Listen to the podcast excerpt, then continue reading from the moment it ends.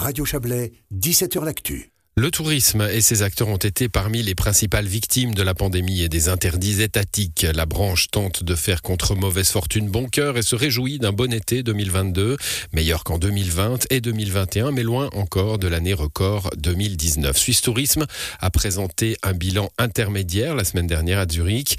La pandémie n'est pas le seul obstacle qui entrave l'activité touristique. Le directeur Martin Nideguer a recensé huit nuages dans le ciel caniculaire de la Suisse qui sont autant de défis à relever. C'est le sujet de la chronique de notre correspondant à Berne, Serge Jubin. On connaît les douze travaux d'Hercule ou les dix plaies d'Égypte. Voici les huit défis de 2022 de la branche touristique suisse. Et peut-être y en a-t-il même quelques-uns en plus. Avant de les énoncer, une appréciation globale, reprise d'ailleurs par Martin Niedegger, le directeur de Suisse Tourisme. Les acteurs du tourisme en Suisse sont résilients. Ils n'en sont pas à leur première crise et certainement pas à la dernière, mais ils sont toujours là et bien là. Si vous croyez qu'il n'y avait que le Covid qui posait problème, vous vous trompez. Et si vous pensiez qu'en 2022, la pandémie n'était plus qu'un mauvais souvenir, c'est l'autre droit que vous vous mettez dans l'œil. Les effets sont toujours très présents. Les visiteurs chinois ou indiens ne sont que 7 ou 15% de ce qu'ils étaient en 2019, l'année de tous les records. L'absence des touristes asiatiques pèse 3 millions de nuitées et les frontières ne vont pas se rouvrir d'un coup de baguette magique. Et donc il y a sept autres gros cumulus dans le ciel brûlant du tourisme suisse en 2022. 1. Les courants chéris de l'énergie. 2. La rareté et les retards importants des matières premières, elles entravent l'innovation. 3. Les acteurs touristiques manquent de main-d'œuvre. 4. La crise climatique culpabilise ceux qui font de grands voyages. 5. La guerre en Ukraine génère de la sécurité. 6. L'inflation fait grimper les prix. Et 7.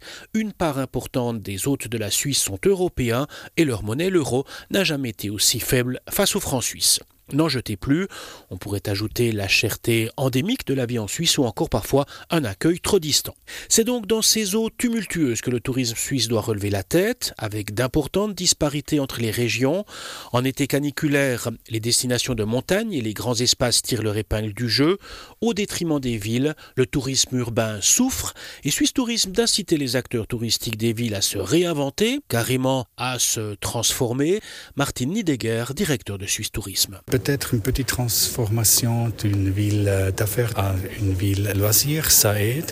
Et aussi, il faut qu'on a un bon mélange, un bon mix des marchés. Le tourisme urbain s'appuie sur les congrès et les voyages professionnels. La grande idée, faire croire aux visiteurs qui sont au boulot qu'ils sont aussi en vacances. Martine Niedegger. Absolument, on a fait une étude et l'étude a nous montré que 30% des gens qui font un, un voyage d'affaires prolongent le leur euh, trip, des fois un ou deux nuits, et ça aide beaucoup. Parce qu'il faut surprendre, parce qu'il faut avoir la bonne idée, le produit touristique d'appel des villes suisses ce sera désormais le jogging, ou comment visiter une ville autrement, au pas de course.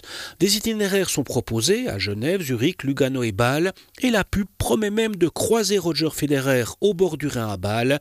Le jogging, la recette miracle pour faire revenir les touristes en ville C'est une manière, parce que souvent on voit la ville d'un bus et c'est une autre manière de montrer la ville et on a un bon partenaire avec Roger Federer, donc c'est une autre manière de montrer nos villes. À l'instar de l'industrie, le tourisme suisse est condamné à innover et à se montrer résilient, tout autant que les paysages. Cette aptitude à la résilience est un atout, mieux encore, le tourisme a besoin de vivre avec son temps et même d'anticiper.